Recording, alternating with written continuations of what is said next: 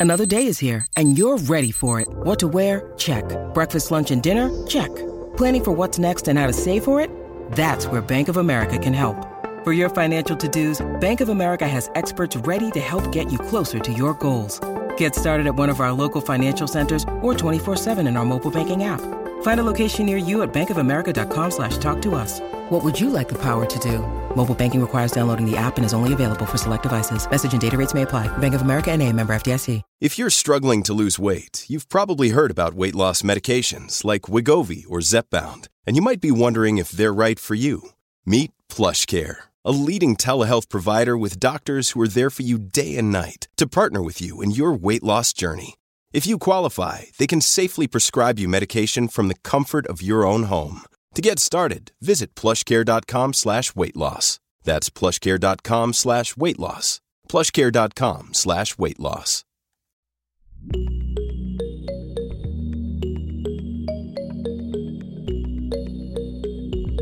Welcome to the Inner Source Healing Podcast, the program dedicated to helping you heal from toxic abuse. My name is Deborah Ashway, and I'm a licensed clinical mental health therapist and a licensed clinical addiction specialist. But more than that, I'm someone who's been where you are now and has experienced the devastating effects of toxic abuse. It's been a long journey through the path of healing, but I'm here to share with you the insights and the tools that I've gathered along the way. In this podcast, we'll explore the common symptoms that result from experiences with toxic abuse, such as depression, anxiety, low self esteem, and feeling trapped. We'll also delve into the various techniques used by individuals with toxic and manipulative behaviors. But most importantly, I'll provide valuable techniques and practices to aid in the healing process. The healing journey brings us through those long standing false perceptions that hold us back from experiencing a more fulfilling and meaningful life. It's about healing from dependency, codependency, trauma bonding, and abuse. You don't need to feel trapped anymore. Join me as we explore the path to inner healing and empowerment. Today, I am honored to have a highly respected and experienced expert in the field of psychology and relationships, particularly in relationships with narcissistic partners. We have Christine Hammond as our special guest. Christine hosts a podcast called Understanding Today's Narcissist. So I'm really excited to have a conversation with her about her experiences and her expertise. Christine is a licensed mental health counselor and a marriage and family therapist, and also the author of acclaimed books on mental health and personal growth. With a wealth of knowledge and a passion for helping individuals navigate the turbulent waters of toxic relationships, Christine brings a unique and empathetic perspective to the subject of understanding and healing from narcissistic relationships. Today, Christine Hammond is here to share her invaluable expertise, guidance, and wisdom, offering us a roadmap to healing, recovery, and self empowerment. Welcome, Christine. I am truly grateful to have you here with me today. Thank you so much for joining me. Yeah, thank you. I'm excited to be here. Um, well, to start, what motivated you to help increase awareness about narcissists? Because we're kind of along the same path here. Yeah. Um, well, what what wound up happening is I was seeing a lot of clients who were coming in and um, and talking about a certain type of personality that was very controlling and manipulative, and they were having a hard time dealing with it. And as I started learning more about narcissism um, and starting to understand it more, I wanted to bring more awareness to it and awareness from the sense that a lot of um, other information out there has the concept of you have to run away from every narcissist that you see. And I hope that what comes really uh, uh, apparent in my podcast is that you don't have to run away from them. You just have to understand it and know how to deal with it so that you can move forward. Um, and some people do choose to stay in a relationship with a narcissist. And, and part of what I believe is that if that's your choice, uh, then I'm going to help you do it. And I'm going to help you find the best way to do it so that you don't lose yourself in it. But for other people, uh, getting away is like their number one priority, and that's fine too. So I want to be able to help people make the choice that's right for them along the way. without demonizing somebody because they have a disorder. That's interesting. So you're seeing a lot of people that are in these relationships, you're seeing the manipulation and whether they decide to stay or go, you're you're interested in just helping them it sounds like navigate these. Yeah, that's exactly right. Yeah. yeah. I mean, what I see is the most difficult part um initially is just even understanding that you're in one because of all the gaslighting that goes on and all the manipulation and the programming that takes place because of that. Can you talk about that a little bit? That just the gaslighting or the programming and its role in these relationships? Absolutely. Um, so, you know, it, it isn't just narcissistic personality disorder where you have this component. So there are other personality disorders where this is also a problem. So I want to I want to make sure that we're clear that it isn't just one and the others are somehow okay and don't do this. Um, so it is a characteristic of some of the personality disorders, not all of them, that because they lack an accurate perception of reality, they they tend to impose their reality onto everybody else.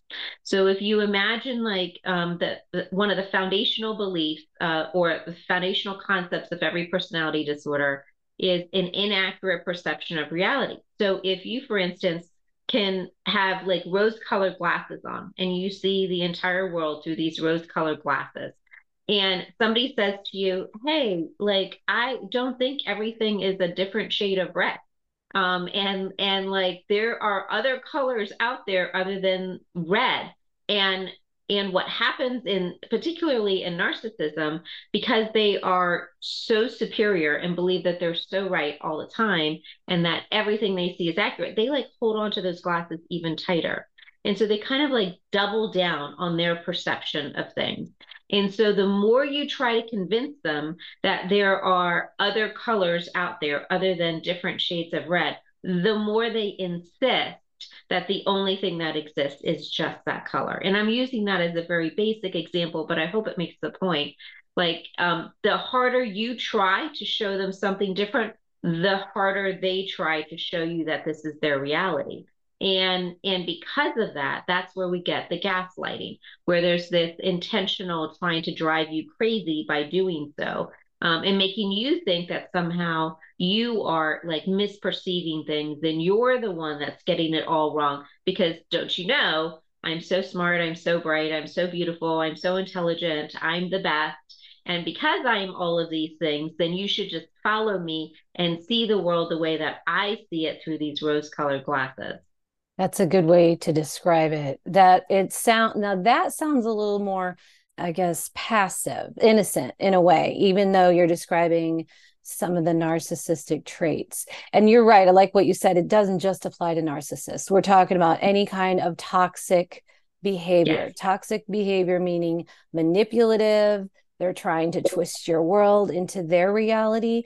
Do you ever find mm-hmm. where it's intentional, where it's not quite so passive? Like, just look what I see. It's like yes. you will, they want to, like where the term came from originally, that movie gaslighting where they're trying to make you discount your version of reality yes so like i in the rose colored glasses analogy i am trying to make it sound a little passive because truly for some narcissists it isn't that they are intentionally trying to deceive you but then there are those that are.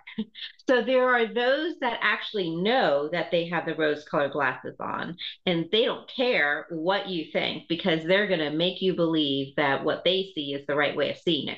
So so there is a difference there. There are some who aren't intentionally trying to do it. They're not being mean about it. They're not necessarily manipulative about it, but then there's that small like much smaller percent of that population that's like Absolutely not. This is the way it is. I don't care what you think. It's going to be my way or the highway. There is no room for anything else. And and they're very controlling and very dominating. And so that is a very that's a very different construct. How do you help people kind of sort through the difference? I don't know if you you probably come across this too, but a lot of clients have a hard time um, they want to know is this intentional? Are they intentionally trying to control me and manipulate me? Because if that's the case then they can be angry and mad and that's easier and that helps them get to the next level of setting boundaries.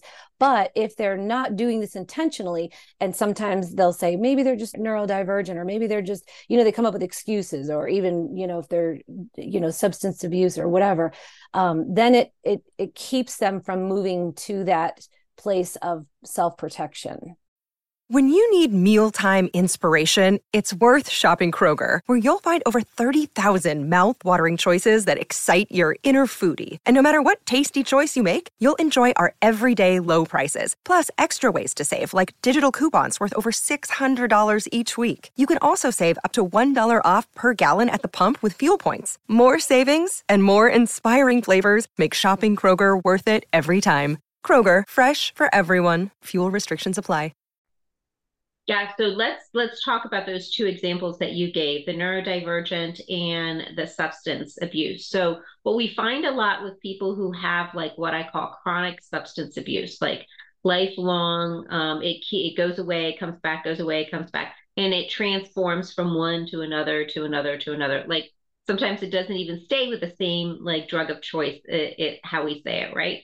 Um, it just keeps morphing into something different. What we find with that population is that they tend to have a personality disorder. There's nine different personality disorders, and they tend to have one along the way. Not always, not all the time. Not every substance abuser has a personality disorder.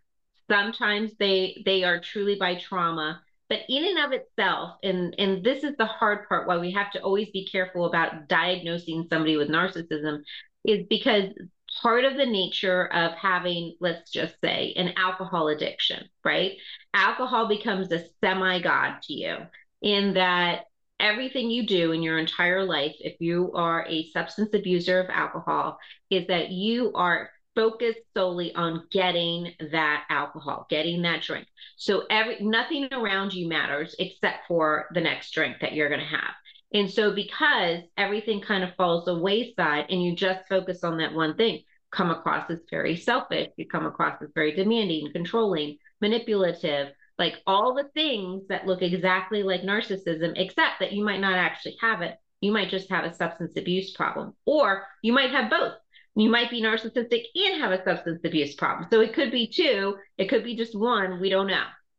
Neurodivergent is another concept, and that's kind of why I talked a little bit about the passivity that can happen with some narcissism.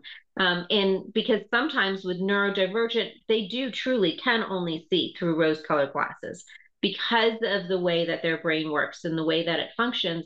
They are not able to, and they are not intentionally trying to convince you that this is the only way that you should see. It is that they truly cannot see any other way. They are I call it, you know, uh, it's easier to explain it in terms of like, well, we don't look at a blind person and say, describe the color red. Like you, that's just cruel. Well, the same thing exists for anybody who's neurodivergent. And so, like, yes, you could fall into that category. You could fall into the substance abuse category. You could fall into the personality disorder category, or you could have all three. Like so there that's why it's really important to get a very accurate diagnosis of what you're dealing with and not just google it and say oh this is what it is and then go running with it. The other element i want to add that's really important to recognize is that sometimes trauma that has not been dealt with can come across as narcissistic. And it and it is a traumatized person that has been through something very bad. Like um, it could be i had a client one time and I'll explain this. And he um, appeared very narcissistic. I like couldn't get through to him, was trying all different kinds of things. And then finally I was like, I said, tell me more about like growing up because I knew his parent, his father had died at a young age. And I'm like, tell me a little bit more about that. What I didn't know is that his father had died in his arms at a young age. And at that moment, that like everything clicked for me. And and I was like, oh my gosh, he is still stuck at that age. He has never grown up. And so, because he's stuck at this like literally four year old age, no wonder why he acts like a four year old, which kind of looks like a narcissist. Like it all kind of made sense as to how we got here. So we do have to be careful when we're looking at this. Like you've got to look at the whole picture to make sure that you truly have somebody that's personality disorder and doesn't have what could what could look like it but really isn't it at all. And the importance of that is like with substance abuse like if you get treatment and help and you follow through your program and you and you do your steps and all the things you can get better. With trauma if you do the work and you like go to a therapist and you get help and you get healing you can do better. Um, if you're neurodivergent you you can get some therapy you can get some help you can like learn to understand things from different perspectives and you can get better. So you can get better in those categories. And so so they might look like it but they actually aren't. Narcissism even somebody who's narcissistic sometimes they can improve but they can only improve in as much as their narcissism will allow them to.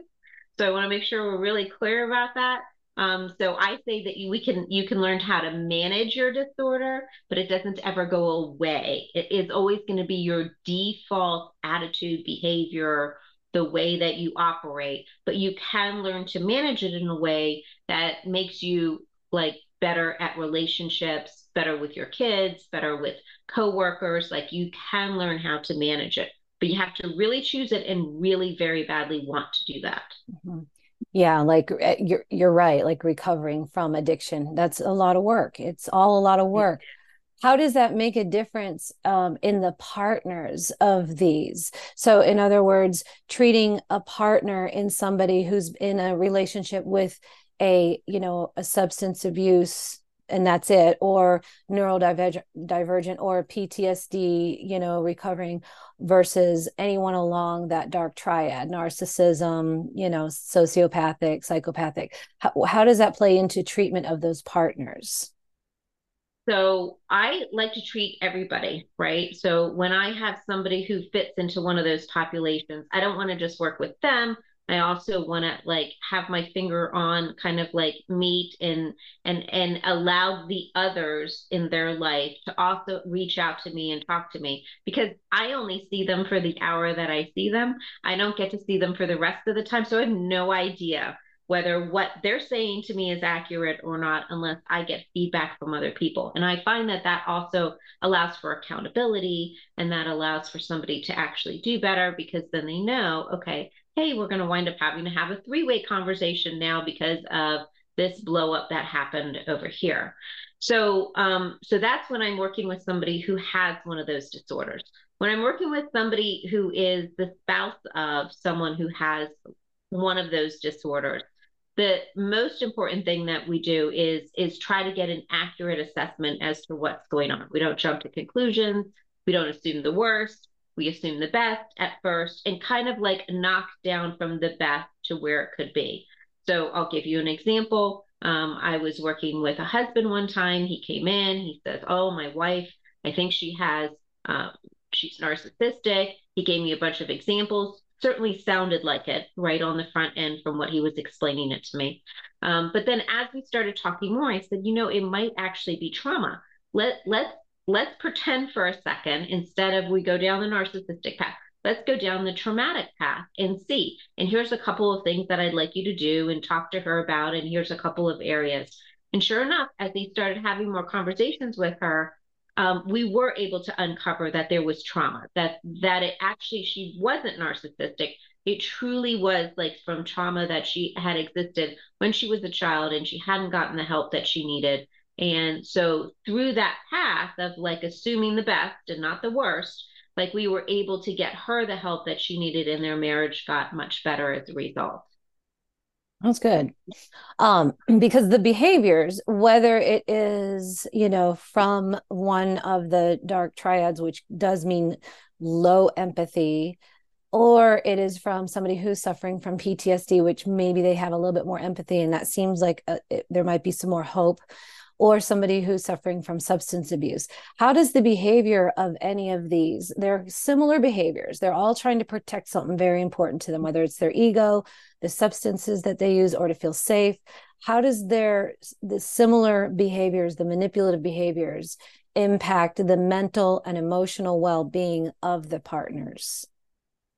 Yeah, it can have a significant impact. So I have seen people who, and we'll use substance abuse for an example. I've seen spouses, like as soon as they've identified that their spouse has a substance abuse problem, they're like, peace out, I'm done. Like I can't handle this. I like th- this is too much for me. I I can't manage it. I've seen others who decide to separate immediately, which is usually what I recommend for people when they first come across something like that. Just like take a break for a while, see if the other person gets better, see if they do their stuff, see if they get help. Um, and then we can re engage and see if we can actually make it work. Um, so usually what I do is I go the route of, well, let's let's get some distance there and kind of see what happens during that time period, which is better than just cutting and running entirely. Um, and then you just get some separation. Separation also allows for like a better perspective on things. Like, um, is this really the way that I want to go? Do I really want to be the spouse of somebody? And again, I'm just using substance abuse for a hot second. Do I really want to be the spouse of somebody where I'm always going to be kind of like wondering, oh, where are they abusing again? Do I really want to do that? Or am I okay with that? Am I okay with like supporting the groups that might come along with it? Am I okay with going, for instance, to Al Anon and like getting the help that I might need as a result of all of this? Am I okay with that? Because if I am okay, well, then we can find a way to make the relationship work. If I'm not okay, well, then that's a whole other different decision along the way. So it, it's up to the individual, and there's no shame, no guilt, no judgment for whichever way that you choose to go. Like, whichever way you choose to go, it's your journey, it's your life. Like, you have to do what you feel is the best choice for yourself. Um, and so, th- in those cases, like, that's what I usually recommend. Now, if we're talking like you all of a sudden find out that you are married to somebody who is on the sociopathic, psychopathic scale, like staying married to somebody like that is really, really hard to do um, and not highly recommended just because you're always going to be put in a very subordinate position in comparison to them. And and so that's a whole different ballpark over there than what we're talking about with trauma or substance abuse. Um, even narcissism, like for some people, like once they realize what they've gotten themselves into again they can't they it's not good for them. For them they have to get out because it's the only way they can breathe. It's the only way that they can survive. It's the only way that they can like actually feel like themselves. Other people are able to like get some therapy get some help start being themselves within the relationship even in a separated environment are able to stay healthy and and still be in a relationship with the narcissistic partner. But the narcissistic partner has to have some level of awareness of what they have has to like recognize when they're having their narcissistic behaviors has to be willing to like you know come alongside and partner up. It, this can't be like a hey i can get better over here and and the narcissist doesn't have to do any work over here. That's that that's not what we're talking about. What we're talking about is they recognize that they can get better in some kind of way, shape, or form and can be managed better. And then the spouse also gets better as well. That's that that is workable. Okay. Yeah. It's just so many narcissists, I, it just goes against itself since the since the fundamental problem with narcissism or anything like that is protecting the ego. So there's very little room for that introspection. It's hard to get somebody with that disorder, any of those disorders, to even see that there's any flaws, let alone do any work on it. But I do have a lot of clients, I'm sure you do, who really want to stay in the relationship or have to stay in the relationship whether mm-hmm. it's now they've become financially dependent on them or because it's kids or sometimes it's not even their partner it's it's family they can't get away um right. so and you say that you help navigate people in those situations mm-hmm. what are what are some of the ways that you do that like what's some of the most important at least the key factors in staying in one of those relationships or if you're stuck in one of those so let's use the example of like you're a parent and you have an adult child who's narcissistic, right? You don't like divorce ourselves from our children. So like, so what are you gonna do, right? Like you've found out, you figured it out, you are a mom and you have a narcissistic child. Okay, so now what do you do? Well, what you have to do is constantly stay grounded within yourself. You have to know yourself really well. Um, you have to not blame yourself for the reason why your child became narcissistic, not your fault. And so like we don't take on excessive responsibility for that. Um, so you have to like have a good, strong sense of self. And you also have to set fairly good boundaries. Like you have to know what your boundaries are. Now, with the narcissist, you don't state your boundaries to them. Because if you state a boundary to a narcissist, that becomes like a fun thing for them to like step over. So so we don't do that. You you have you have boundaries that you decide in your head you've talked to a therapist, maybe you've talked to other family members, you all have kind of agreed, okay, like if this happens, then this is what we're going to do next. And so you you have a plan, you have a game plan for how you're going to handle things going forward. You can look at the behaviors that have happened in the past that are problematic and you can work through it. So you can like kind of like a playbook, like we replay things. Okay, this is what happened last Thanksgiving. So let's talk about we don't want that to happen again next Thanksgiving. So what do we have to do different? What could we have done different to prevent that from happening before? What do we need to do different going forward? And and what does that look like?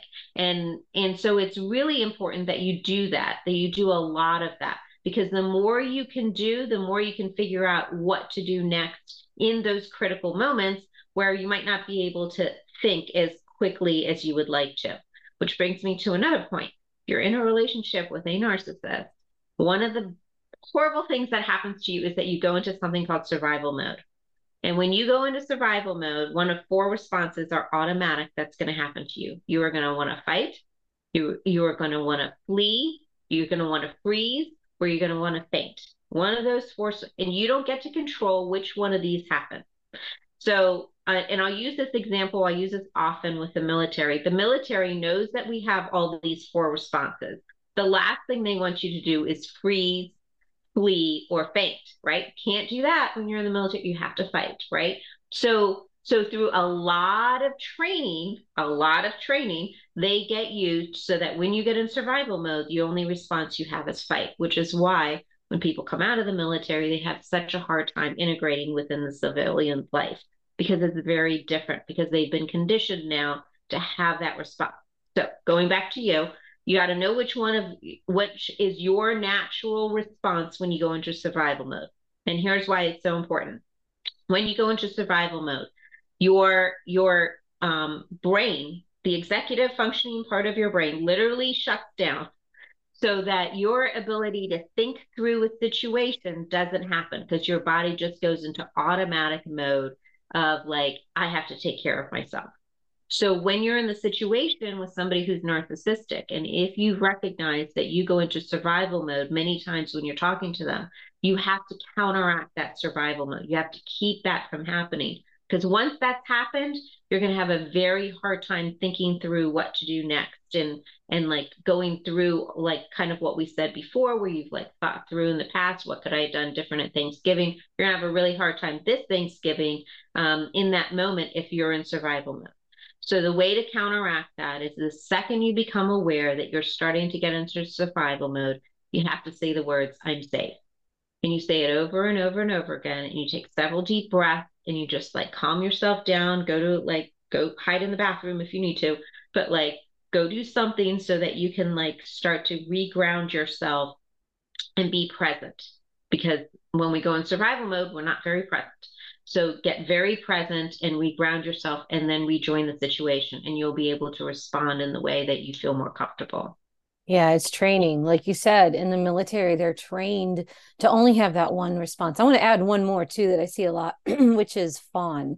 So we always say fight, flight, freeze, faint, or fawn. Where fawning, they go into the people pleasing, the over, you know. Oh, I like that. Yeah. yeah, I see that all the time. And um and so so the, just the same as when the military is you know people that are in the military are trained for their response to be fight is it kind of similar like that? Because we're doing a lot of um, conditioning both ways. There people that have been in these relationships have been conditioned to no longer trust themselves and no longer feel safe in their own judgment but then to tune into the um, decisions and the realities that their partners have set for them. So they're almost in constant fight flight, freeze, faint, or fawn. So the conditioning, it sounds like what you're saying is go and take a deep breath and repeat to yourself that you're safe. And we do that too. It's just practice over and over and over, getting yeah. into that state of calm. That's the opposite yeah. of that fight, flight, or freeze. Have you found anything to be effective as far as um I guess I don't know how to term this, but breaking free from the trauma bond because it is it's sort of it is an addiction. I mean, they really do they program you to become dependent on them. So then you are just like it just like with substance abuse, somebody's dependent on alcohol. So how how or what have you found that works or might be effective to break free from that trauma bond? So trauma bonding is hard because it kind of depends on the person, right? So if there, if it is, um, you have to go back to like what's going on in their head in that moment. So I usually like to do a little bit of CBT, cognitive behavioral therapy. I go through like my all or nothing thinking, the distorted thinking um, concept, and start to identify like what they have absorbed, what they have taken in, what they start to believe about themselves. So what I find a lot of times in trauma bonding is that they believe somehow that they're not good enough, or they believe that they are stupid, or that they are incapable, or whatever it is. Like they have this horrible mental filter that they can't do anything right. So, so what we, what I work on very hard is to move them away from that thought pattern, um, to try to separate it out at that juncture. Because if I can get them to stop going down those thought patterns, those negative, distorted thinking thought patterns, then they can start to like, and we can fill in the blank with some more positive thought patterns. Um, then they can start to do better. They start to like see things from a better light. They start to see things from a good place. I also have them pair up with a buddy. Um, and so it could be like a best girlfriend or, a, you know, a boyfriend. It could be like somebody that they're close to that understands this because I can't be there all the time for them. And so I have them pair up with somebody that is going to help them that they can like call or text at a moment. And, and they're going to feed them positive information and positive encouragement whenever they need it. And so that helps because they kind of it's the it's kind of what we do like um, you have a sponsor when you have an addiction and so this is the same kind of concept, except it's a little bit different. You just have a friend that's like helping you along and that's really encouraging you and supporting you um, so that you can start to break free from it because that trauma bonding is is very tight. And then the last thing that we do, which is the most important thing, is we work through the trauma, um, whatever that trauma is and whatever got us there. Like we have to work through that. And a lot of times it isn't that trauma, that initial trauma, it's like buried in childhood somewhere. And so it's also something that's relating back into childhood, which is why it has such a stronghold. And so once you start breaking free that childhood trauma from this current trauma over here, it, it's like the chains get loosened up and it gets much easier to be able to work through. Um, and then somebody does a lot better. So those are the three different things that I usually do in trying to help someone break that trauma bond. That's good. Do you think or feel, or have you ever observed um, where any, uh, like any anybody's spirituality comes into play with that? Yes, and it depends on who the person is and how strong that is. I'm always I'm very careful because I don't like to abuse somebody's spirituality, right? And use it against them or for or too much for them. Like I I really want them to learn how to um, stand on their own quite a bit. But if they find some comfort and healing through their own spirituality, absolutely, we'll bring that into and and have that be part of what we do. Yeah, I was just curious about that because it just kind of crossed my mind when you think about the support groups. You know, you're talking about sponsors and getting buddies, and that's such a good idea. And but some of the main themes of the support groups are like turning it over to a higher power. So I was wondering if mm-hmm. the same could apply to when you know people are trying to break free from a trauma bond because they've Absolutely. kind of yeah. Um, yeah what advice do you have for people who are struggling to break free from this because of the fear of the consequences? So we talk about that. Like, um, I kind of feel like use the same philosophy that I do in obsessive compulsive um, disorder, where we do a little exposure therapy, you know? So we start talking a little bit about like what are these consequences that are problematic for you and what is it? And so we kind of like dip a toe into whatever that consequence is we pull it out real quick. And then maybe next time we're putting like a couple toes in and then we put a foot in. And and so like we just keep going a little bit further and further into whatever that is that they're so afraid of that is causing them to stay connected. And and and i don't know what it is. Like it could be like um, fear of abandonment is the real common one. So like a narcissistic person loves to pair up with somebody who has a fear of abandonment. Totally works for them right? Because then you're less likely to leave and get away from them and the narcissist gets all the feeding that they want because you're so desperate that you'll do anything because you're afraid of abandonment right? So what we do is we kind of like dip a big toe into the water or the idea of abandonment and what I mean by that is that we start to talk about like maybe in other relationships where they might have felt abandoned before and and what what did that feel like? And were you able to like get better from that? And did you find other relationships as a result of that? And how did you heal from that before? Because because the reality is even people who have a fear of abandonment they've had relationships that have been abandoned. Like like they they they don't know the exact same people they knew from the second they were born all the way until now they had school friends that came in and out of their life. They maybe they moved from one place to another or changed jobs. And so like they've had people throughout their entire life. And so when you start putting vocabulary to maybe what they've experienced, that fear all of a sudden becomes a lot less. And so the more that we can take that fear and reduce that fear into what I call a digestible proportion, well, then now the narcissist doesn't have their hold any longer. And that's how we make it better for them. Yeah. And also, I kind of want to talk about another myth because I think some people have the wrong idea and it still seems to be a stigma around it that people who are in abusive relationships they they certainly feel shame but that is conditioned in them. They're conditioned but then there's a stigma attached like there's a certain type of person that ends up in an abusive relationship that you know like you're saying has a fear of abandonment which is true but there's also more than that. And i was wondering what your experience on that is. For example i find that the people that end up in some of these relationships are they're extremely creative they're very dynamic they're very loving and giving. They have a lot of what i would say good energy that they that they can feed off of. Sometimes they're very strong and intimidating and maybe that makes them good prey for these predators you know it's like a bigger catch. What is what is your experience in dealing with people and treating i this? believe that I believe anybody can be abused. And and so like it isn't like you don't have to be one type of personality in order to fall prey to some type of abuse. Anybody can be abused and it can happen in in a variety of areas. So I'll, I'll give an example going back. Like it can happen even within a church environment.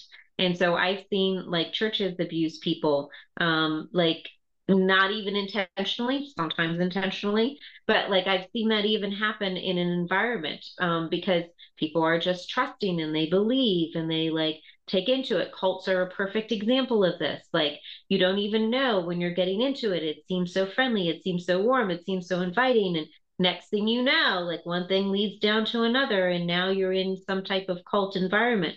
We've seen celebrities get caught up in things like that. We've seen very influential people get caught up in stuff like that.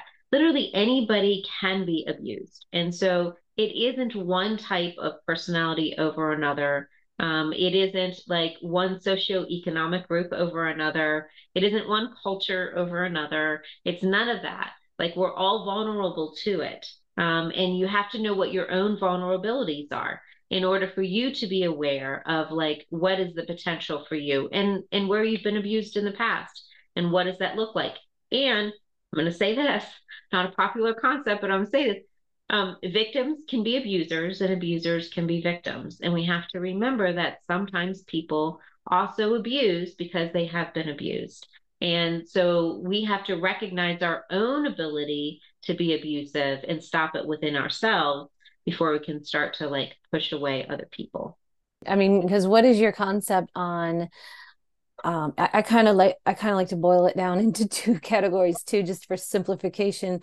When you're receiving this kind of abuse and you're empathetic and you care and you're looking out for the greater good of the relationship and you're not self-serving you're sort of operating more from your heart and soul versus when you're operating to only serve yourself, not looking out for other, not looking out for the greater good of the relationship, it seems like you're operating from ego. So that's how I like to, you know, separate yeah. it. And I guess you're right. You can you can switch over back and forth, but there are some times, don't you think, where some people cannot fathom how somebody can do some of the things that they do. Like if they operate from their heart and soul, they're never going to be able to understand how somebody can do some of the manip- manipulative and devious and hurtful things when you know when they're not ever operating from their ego or they i mean they do sometimes but not to that extent.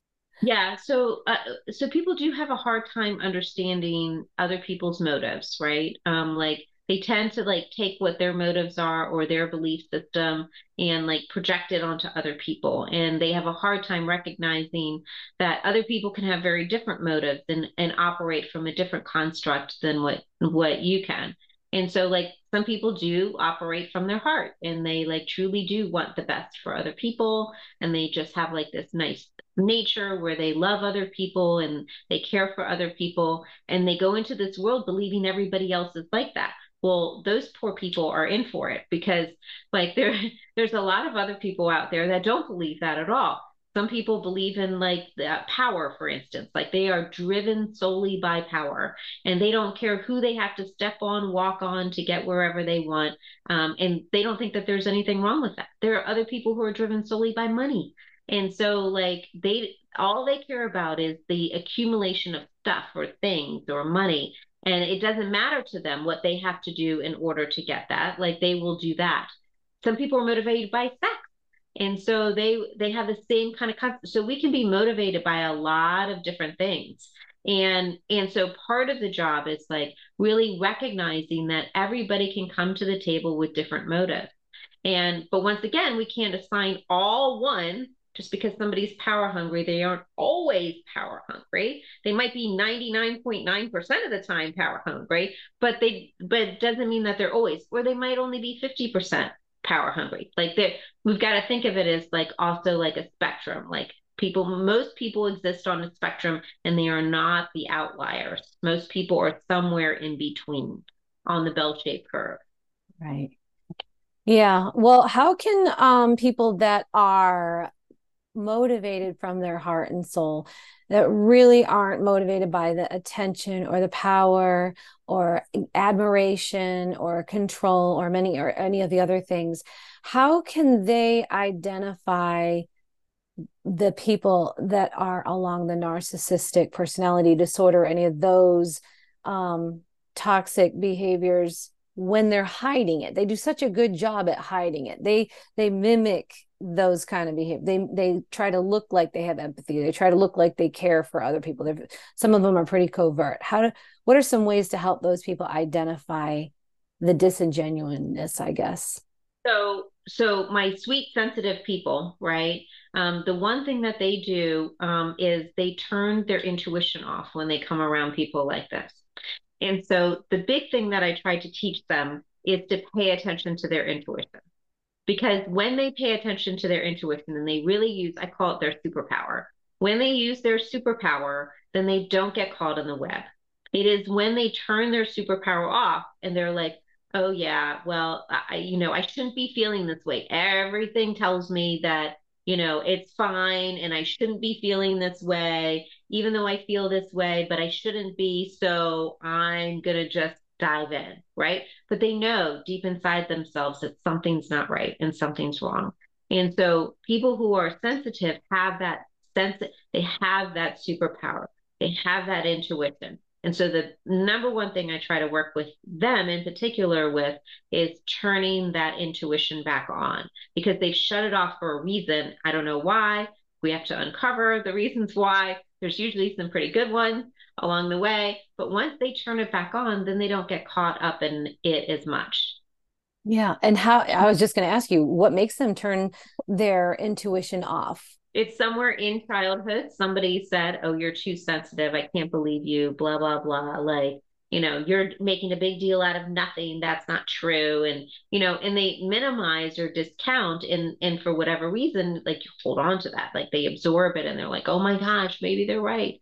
And so and then they stop listening to their own intuition. But once you start paying attention to it again then all of a sudden like the world opens up and and it and it actually feels safer.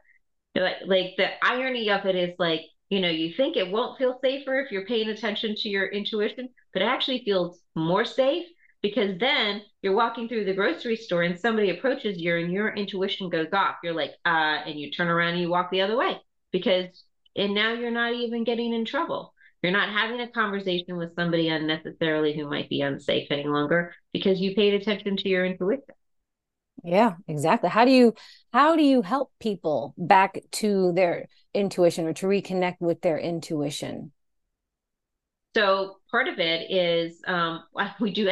I call the grocery store exercise. so I I have them go into the grocery store and start paying attention to what they sense and what they pick up on because I call it a benign environment. Like more than likely nothing's gonna happen nothing terrible is gonna happen in a grocery store. So like let's pick benign environments that you have to go into and like maybe not every day but at least every week that that you can like start to like feel a little bit more and and feel what it's like to walk around paying attention to what your intuition is telling you.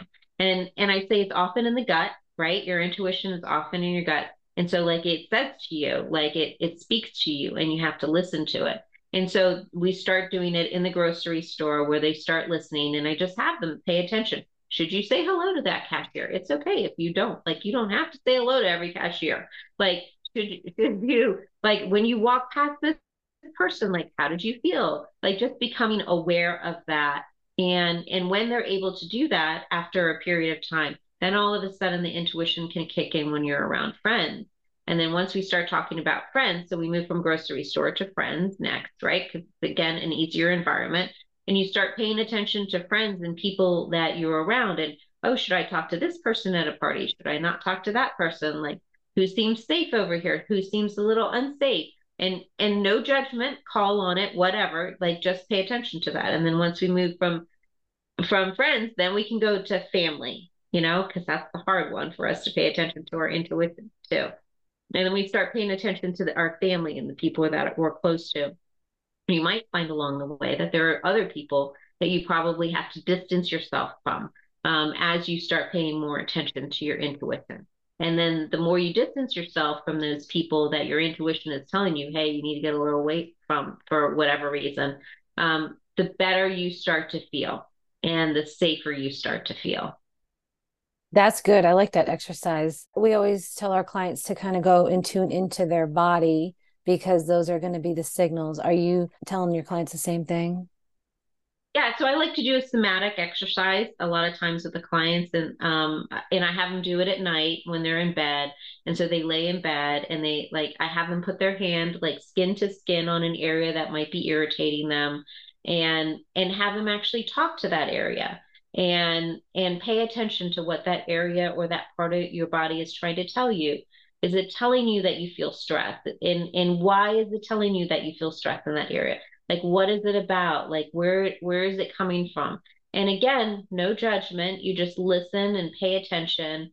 And then you remind your body that you can release the tension in that area that it doesn't have to continue to hold on to that tension and let it go um, can you provide some guidance on how friends and family can that are you know that are good that are safe can support somebody who is healing from a toxic relationship or maybe trying to leave a toxic relationship or maybe they don't even know that they're in one yet? Yeah okay so three different things right? Mm-hmm. and so like so let's start with like they don't know that they're in a toxic relationship um, one of the things that you can do um, if you think that a friend of yours is in a toxic relationship is is just kind of say, oh, you know, I was listening to this podcast. I thought you might like it, you know, and just be like very like nonchalant about it. Or I was reading this book and and thought it might be good. So it's again like it's an easy way of approaching the subject because what you don't want to do is hit them over the head with it because that is not usually not received well and then and then they'll get counterattacked on the other side and then there's a possibility that they might have to withdraw from the friendship and then you've lost your influence.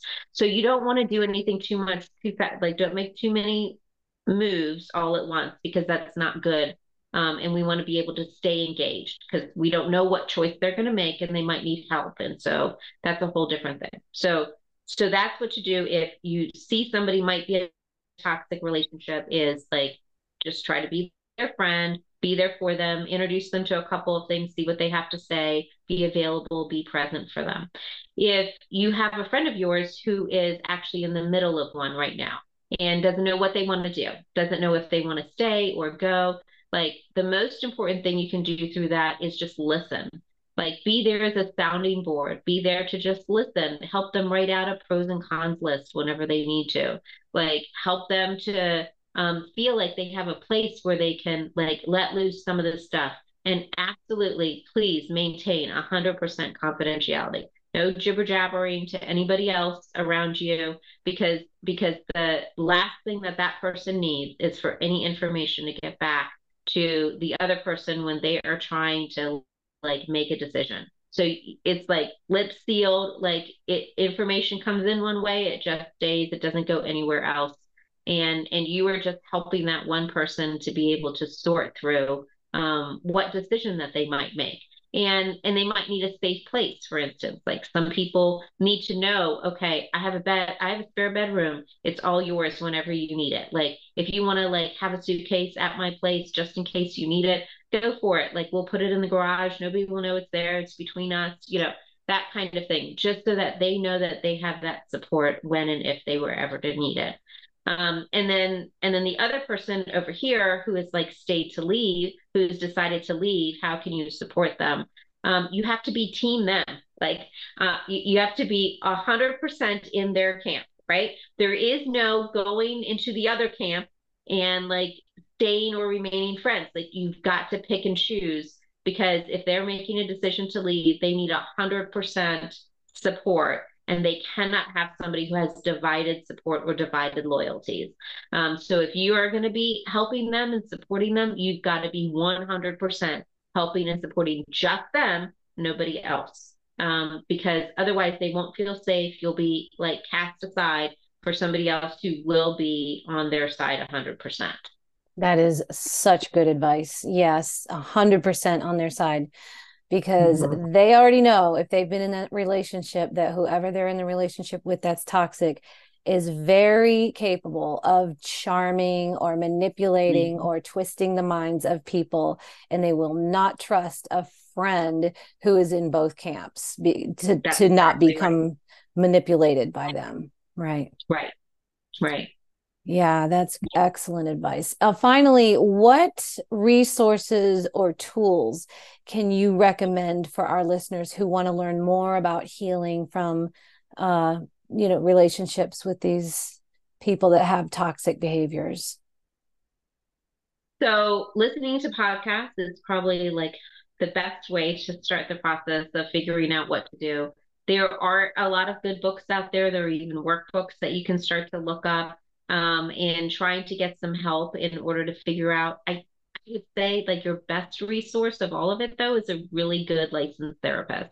Like, please get yourself to a therapist who can like um, get to know you better, understand what your individual needs are, because it might be that you need to work through some trauma before you can even make a decision. Like you might not even be in a strong enough place to make that decision to stay or to leave. Like you might have to get your own healing first. And so a really good licensed therapist can walk you through that. Um, and I would say that that is probably the most important thing that you can do for yourself during this time period. Yeah, I agree. Thank you Thank you so much, Christine, for your valuable wisdom and your expertise and your guidance, all your knowledge on healing and recovering. Um, you know, only enhancing self empowerment to people that are listening. It's been very enlightening listening to you and talking with you. And I really appreciate you joining me today. Can you let our listeners know how to reach you? Absolutely. So you can go to my website. It's growwithchristine.com, G R O W W I T H C H R I S T I N E.com. There's contact information there, there's podcasts, there's articles, all kinds of things to help you out. Okay, thank you. And yeah, please be sure to check out uh, Christine's books, articles, resources. Um, they'll all be linked in the in this podcast in the notes, and I'll provide information on how to connect with Christine and her therapy practice. And thank you again so much. Thank you so much. Thank you for listening to the Inner Source Healing Podcast. It is important to give yourself the self compassion that you deserve. And remember that your feelings matter. If you want more information or if you want to contact me, please visit my website at www.innersourcetherapy.com.